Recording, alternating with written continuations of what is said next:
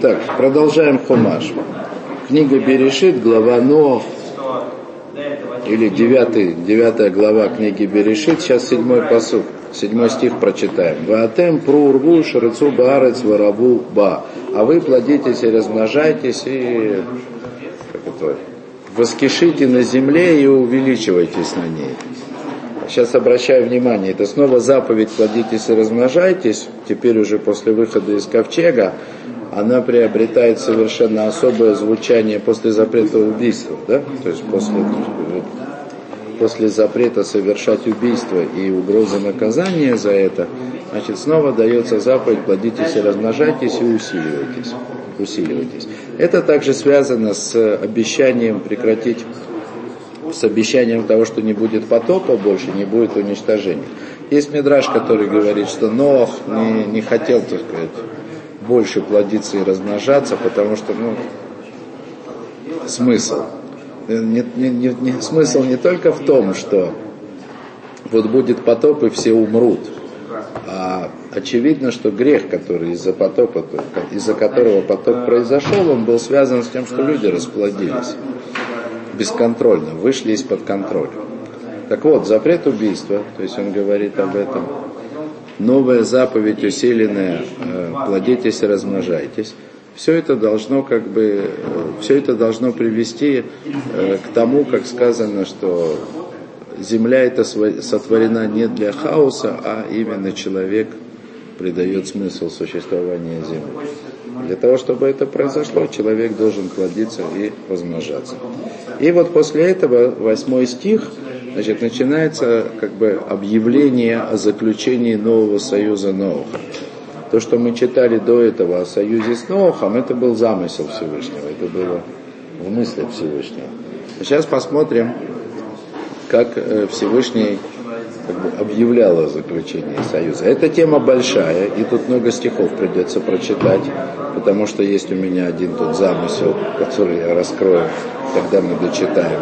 Но опять здесь мы встретимся с удивительным многословием того, что говорит Тора.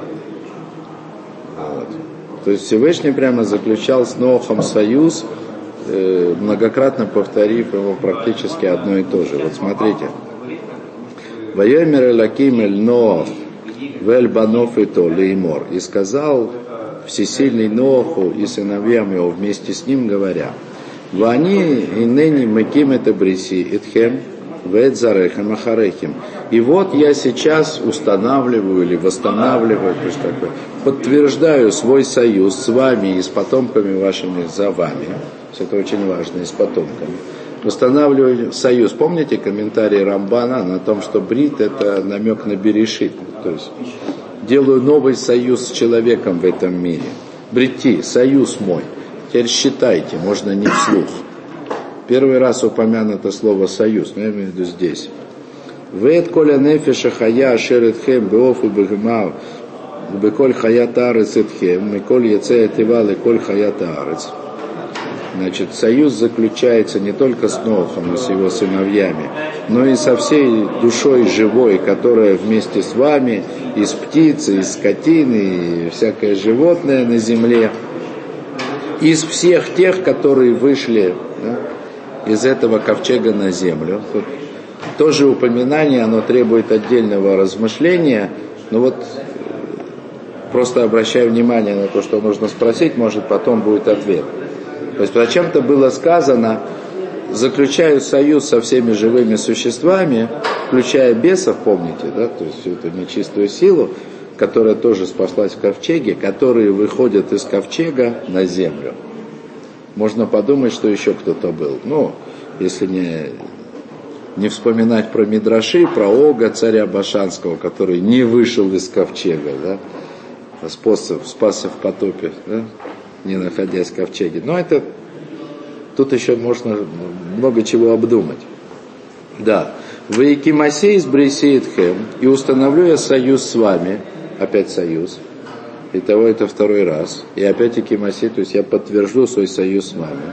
Велой карес коль басар от мимея мабуль, велой от мабуль лишахета арц. И я не уничтожу больше всякую плоть от э, вод потопа, в смысле, что не будет глобального потопа, который снова бы, снова бы уничтожил все живое. И дальше. И не будет снова потопа, который мог бы уничтожить землю. Это второй аспект. Потоп не просто всех утопил, помните, а потоп он землю стер.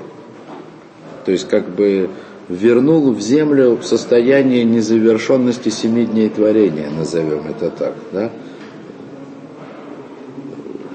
Во второй день ее вернул, когда произошло разделение.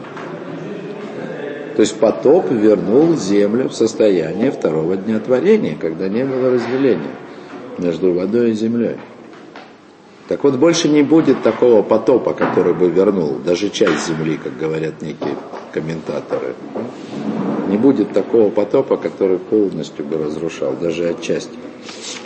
Вайомер Элаким зод от абрит ашеранин отен бейниу бенехем. И сказал дальше Всесильный, и вот знак союза, который я даю между мной и вами, опять союз третий раз, появляется знак союза, Убей нефиш коль хая шерет хем лидарота олам, и не только с вами, но и со всеми живыми существами, которые вместе на все поколения в мире.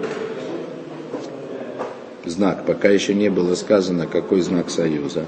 В это кашти на тати беанан, вот я радугу мою даю в облака. Интересно, радуга моя, да? Радуга моя. То есть а что тут вообще в мире не Всевышнего? Все что такое в радуге да, особенного, что вот она Всевышнего даже по сравнению со всем остальным, что присутствует в этом мире? О, во-первых, понятно, что до потопа радуги не было. Это как бы должно быть очевидно. Ну, вернемся к этому вопросу точнее, может быть, увидим на него ответ. Да, то здесь подчеркивается, что радуга, вообще-то говоря, радуга, с точки зрения обустройства этого мира, как бы замысла Всевышнего, всего там необходимого комплекса всего того, что должно быть на Земле, радуга не является этой частью. То есть это такой чистый бонус. Да? Это даже не как звезды небесные. То есть это чистой воды голограмма такая для знака. Да? вещь, не относящаяся к этому миру, не являющаяся его внутренней частью. Говорит Всевышний, радугу мою дам на небеса. То есть что-то такое, что имеет отношение не к этому миру, а к более высоким этажам духовного устройства этого мира. Вот оно будет иметь такое проявление, что появится в виде известной картинки на небесах. То, что здесь сказано. То есть будет в этом мире какое-то проявление Всевышнего не через природу этого мира, а против этой природы. Ну или не имеющее к этому никакого отношения. Я не знаю, что там ученые про радугу говорят. Ничего не знаю. Такое явление совершенно, да?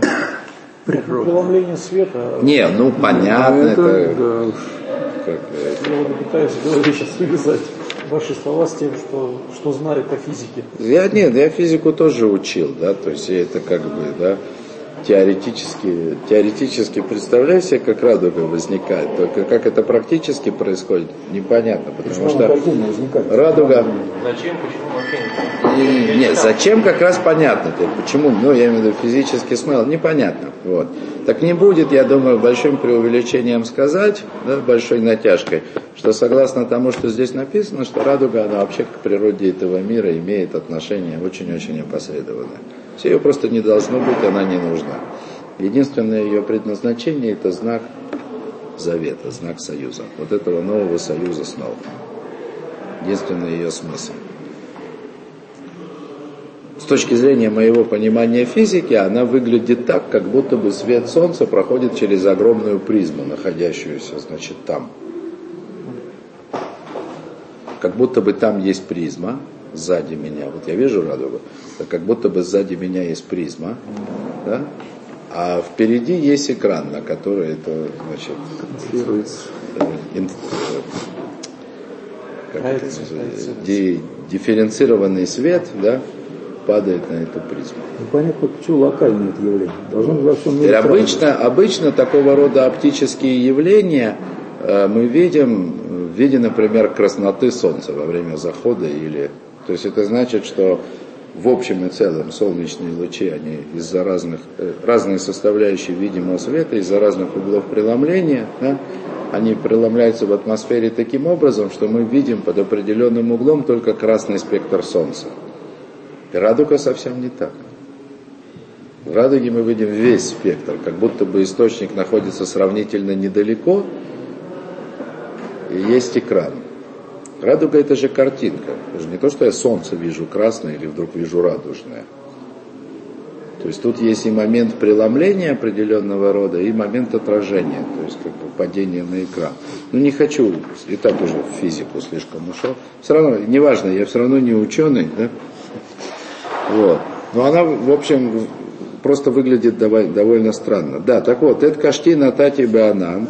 Вот я радугу свою даю в облако. Тут, кстати, написано, что экраном является облако. Ну, хоть это написано. Вайсохли от брит, и будет она знаком союза. Брит. Который раз у нас союз? Четвертый. Четвертый. Бейниу бенарец, союз между мной и между землей. Уже не только между живыми существами, но и между землей. Тоже понятно, потому что обещал землю больше не разрушать, да? Землю не разрушать. А земля в ее принципиальном устройстве, напоминаю, второй день творения, это вам как бы не... Да? Вторая составляющая творения. Первый день да будет свет, второй день земля была вот обустроена, в смысле земля, вода. Ваяба анани анана лярец, ванереса акешет анан, и будет в облаке моем облако над землей, и будет видна, и будет видна вот эта радуга в облаке, вот. Кстати говоря, облако, без, даже не обращая, не заглядывая в комментаторов, но нельзя не увидеть параллель между этим облаком и облаком, в котором раскрывался Всевышний над, э, Шхина, конечно, Шхина. это облако, это такой э, знак присутствия Шхины, в нем радуга. Безахартит бриси ашер бейниу бенхем, то есть, когда будет, когда будет, э, когда будет радуга в облаке, да, это значит, ну, как бы говорит Всевышний, вот будет это, да, радуга в облаке, и значит, вспомни я союз мой между вами, э, между мной и между вами, и между всеми, всеми живыми существами, всякой плотью. Велое от амаем ламабуль шахет коль басар, и не будет больше воды в виде потопа для того, чтобы уничтожить всякую плоть. Бриси, который раз был союз, пятый или шестой. Шестой уже. Нет, ну, пятый. Что был четвертый, ну сейчас пятый. Пятый, точно. Это я уже сам запутался. Так, это был пятый раз союз упомянут, да? Ваеса кэшит баанан вераита лискор бритолам. Э, и будет это, о, э, и будет, э, будет это радуга в облаках и увидите ее, вспомнить союз вечный, это уже для человека похоже, да? То есть я увижу и вспомню союз, и вы увидите и вспомните союз, да? А союз уже шестой раз, да? Да. Бейн Элакиму, Бейн Коль Нефиш Хая, Беколь Басар, Ашер Аля Арец, то есть это союз между Элаким, в смысле, между Богом Всесильным, Богом Судьей, да, и всякой душой живой, и всякой плотью, которая на земле, да, Вайой Марелаким Алинох, Зойс Ойс Бриз. И сказал всесильный Ноху, вот он знак этого союза. Показал ему радугу, чтобы он не перепутал, если что, да, так сказать, вот. Семь раз, совершенно верно. И Советский Союз 70 лет. Воем Релаким, Эльнох, Зойс, Ойс, Абрис, Ашер, Кимаси, Бейнио, Бен Коль Басар, Ашер, Алиарец. И сказал всесильный Ноху, вот знак этого союза, который я установил между, всякой, между мной и всякой плотью, которая на земле. Правильно, конечно. Естественно, на это сразу обращать внимание. Что интересно, как раз, да, я бы сам не, дог... я бы не догадался даже посчитать, во всяком случае, в этом году. Это Альшер говорит, да. И сразу же ссылается на Зор, да, в Зоре написано, конечно. В Зоре Зор объясняет, что, собственно, как и комментаторы здесь объясняют, что радуга это знак, знак завета. И не стоит смотреть на радугу. И есть у этого два объяснения. Во-первых, потому что это не хороший признак радуга. То есть, как, как здесь написано, как мы прочитали, радуга говорит о том, что в принципе уже надо было бы топить. Да? Если бы не союз, если бы не обещание с Нохом, то уже нужно было бы топить. Вот. И, и кроме того, говорит Зор, что радуга это отображение э, тайны Всевышнего. То есть это что-то, ну, вот так аллегорично скажем, радуга это что-то очень интимное. Это то, куда смотреть не надо. Да? То есть она есть, она появляется, достаточно ее заметить один раз. Я не думаю, что запрет распространяется на искусственные изображения, да? Вот. Но, в принципе, сама радуга это не повод для того, чтобы на нее глазеть. Да. И, конечно же, что интересно, невозможно здесь не упустить, вы сразу догадались, что как только семь раз, это сразу радуга, да? Семь цветов. Хотя Зоар так не пишет. Э, специально смотрел на фотографии, на фотографии радуги, чисто с научной точки зрения, в смысле с учебной, и даже на радугу, да, Зоор не различает в радуге 4, 7 цветов, только 4. Значит, он говорит, что в радуге есть красный цвет, есть белый цвет, есть зеленый и синий. Но этого нам, в принципе, достаточно. Зору достаточно, нам тоже достаточно. Да? Нам тоже этого должно быть достаточно. Красный – это аспект суда. Белый – это аспект милосердия. То есть он сразу говорит о качествах Всевышнего. Да? Синий – это милосердие, в смысле суд и доброта, да, доброта, которая в суде. Синий, нет, зеленый, что я говорю. А синий это такой суд, который смешан с милосердием. То есть, грубо говоря, это ну вот если говорить про четыре дня творения, то если говорить про дня творения, то в принципе достаточно ограничиться четырьмя днями. Ну, четыре качества, да. Есть желание Всевышнего дать добро, есть суд необходимый, который без которого добро не будет, это красный, белый и зеленый. Зеленый это качество тиферис, так сказать. Это... Синий.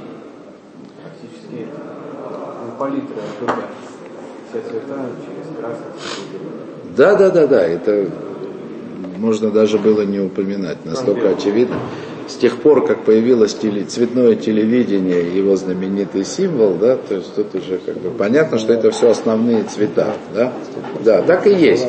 Есть качество доброты Всевышнего, то есть его желание дать добро, бесконечное добро. Есть качество суда, которое является необходимым условием.